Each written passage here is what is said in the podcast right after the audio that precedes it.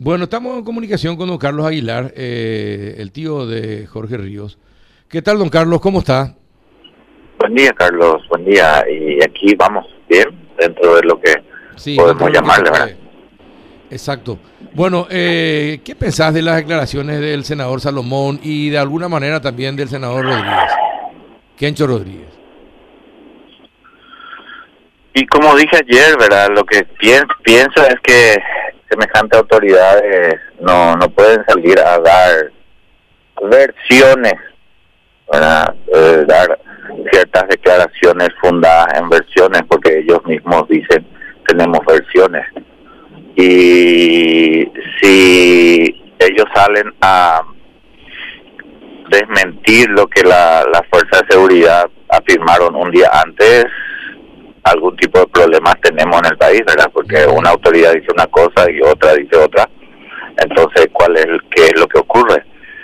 Y como le dije a él, ¿verdad? Él está obligado a hacer la denuncia correspondiente si él tiene conocimiento de un hecho punible, ¿verdad? Entonces, espero yo que esas dos personas que ayer se manifestaron de esa manera, que hoy ya las denuncias estén en la Fiscalía, ¿verdad? Ahora, comentó el senador Salomón que iba a irse hasta la casa a pedir disculpas por sus expresiones, eh, siempre y cuando los reciban, dicen. Nosotros nosotros no tenemos problemas de recibirle a nadie en nuestra casa. Como le dije a él ayer, él me llamó, yo le dije, usted no nos conoce, usted hizo afirmaciones muy graves sin conocernos. Y él como autoridad no podía. Entonces, eh, si él quiere venir a nuestra casa, a nuestra casa siempre va a estar abierta a él y a cualquier persona de bien que pueda venir a, a saludarnos o a, a, a conversar con nosotros. Uh-huh. Nosotros mmm, nos sentimos muy molestos, muy dolidos por sus declaraciones, pero eso no va a hacer con que nosotros nos convirtamos en personas de mal.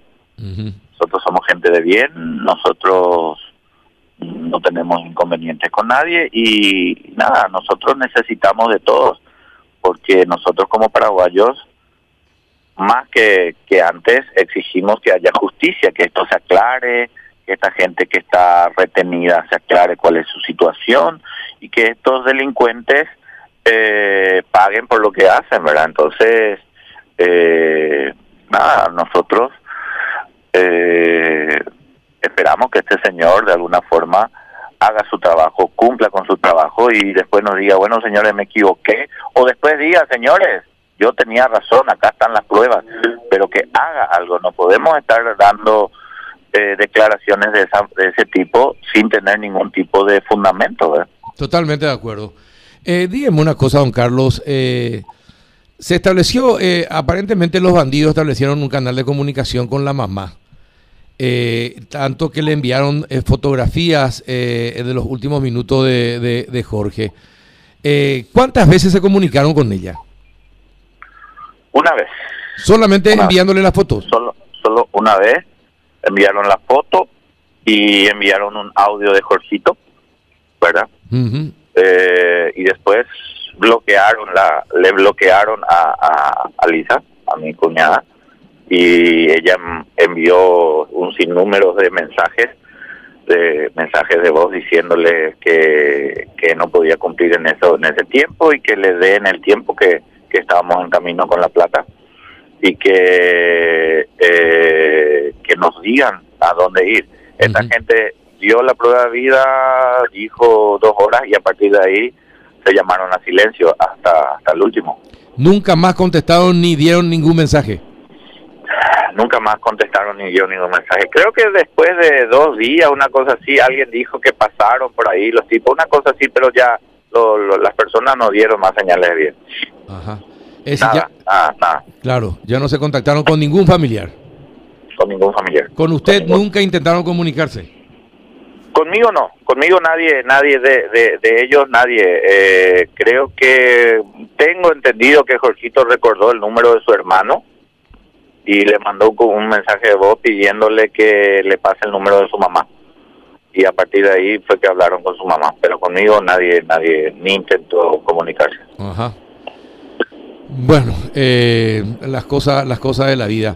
Eh, esperemos, esperemos que el sacrificio de, de Jorge finalmente termine con la detención y la desaparición de esta célula de terroristas. Y eso es lo que esperamos, ¿verdad? Nosotros, si bien hoy clamamos por justicia para Jorgito, el grito es de, del pueblo paraguayo, ¿verdad? Que pide justicia para todos, para vos, para mí, para esa gente que está retenida, para esos familiares que me imagino que cada vez que suena el teléfono tienen la esperanza, como nosotros teníamos, de que de que eh, iban a hacer esta gente y que le iban a decir, señores, ah, vengan acá, vayan para allá, hagan esto. Entonces, eh, no podemos vivir en esa situación. Eh, indescriptible la, la sensación por la que uno pasa estando así, ¿verdad? Nosotros, imagínense, yo estaba todo el día atendiéndole a ustedes, sonaba mi teléfono, número desconocido, y atendía con la esperanza de que alguien me diga, vengan tal lugar, hagan tal cosa, y al final eh, eran ustedes que, que estaban, con quien estábamos hablando, y otra vez pidiéndole a ustedes que que, que nos ayuden a comunicar, ¿verdad? Uh-huh. Entonces, esa sensación es, es, es desagradable al máximo. Entonces, eh, y esa gente que tiene a sus familiares retenidos hoy, me imagino que están en esas mismas circunstancias, algunos después de siete años, algunos después de diez meses. Entonces, una cuestión que las autoridades están obligadas a corregir, a resolver, porque ellos pidieron estar donde están. Las autoridades, el presidente del Congreso, el senador, ellos dijeron, yo quiero ser senador para ayudar al pueblo. Entonces, señores, ayuden al pueblo, ayuden, hagan lo que tengan que hacer, eh, consigan lo que tengan que conseguir, supliquen ayuda internacional si hace falta. Eh, yo creo que no es indignante que uno diga, nosotros no podemos, vengan a ayudarnos. Y yo no sé qué esperan esta gente para pedir ayuda a donde tengan que pedir, si es que nosotros acá adentro no podemos resolver nuestros problemas. Uh-huh, sí, eh, es cierto. Eh, bueno, eh, y por otra parte, eh, con usted nunca nunca contactaron, nadie le dijo nada, eh, le dio una señal, pero de las personas, eh, los familiares de las personas secuestradas, ¿se comunicaron con ustedes? Tengo entendido que los, los familiares del señor Denis hablaron con mi cuñada. En realidad, ayer ayer ella me dijo que sí, que le llamaron. Yo no no no no no tenía ese dato, honestamente no. Pero ayer hablando con ella me dijo que, eh, no recuerdo el nombre de la señora, que desde el día uno le llamó. La señora Beatriz. Y, y creo que Beatriz, no, no, no le voy a mentir. Pero que sí que le llamó, la, la, la, por lo menos lo que ella ayer me dijo, por lo menos los familiares del señor Denis le llamaron, no sé si los otros familiares, pero ayer, recién ayer, ella me comentó eso en una conversación que estábamos teniendo y saltó eso, ¿verdad? Que sí, que esta gente le llamó desde el primer día y creo que constantemente están conversando con, con ella. Bien, vamos a estar a la espera de qué dicen el eh, Kencho Rodríguez y el senador Salomón, y si se dan la cara y piden disculpas eh, yendo a su casa para el efecto. Vamos a estar atentos y, y, y avisarnos, y, por favor, si eso sucede, don Carlos.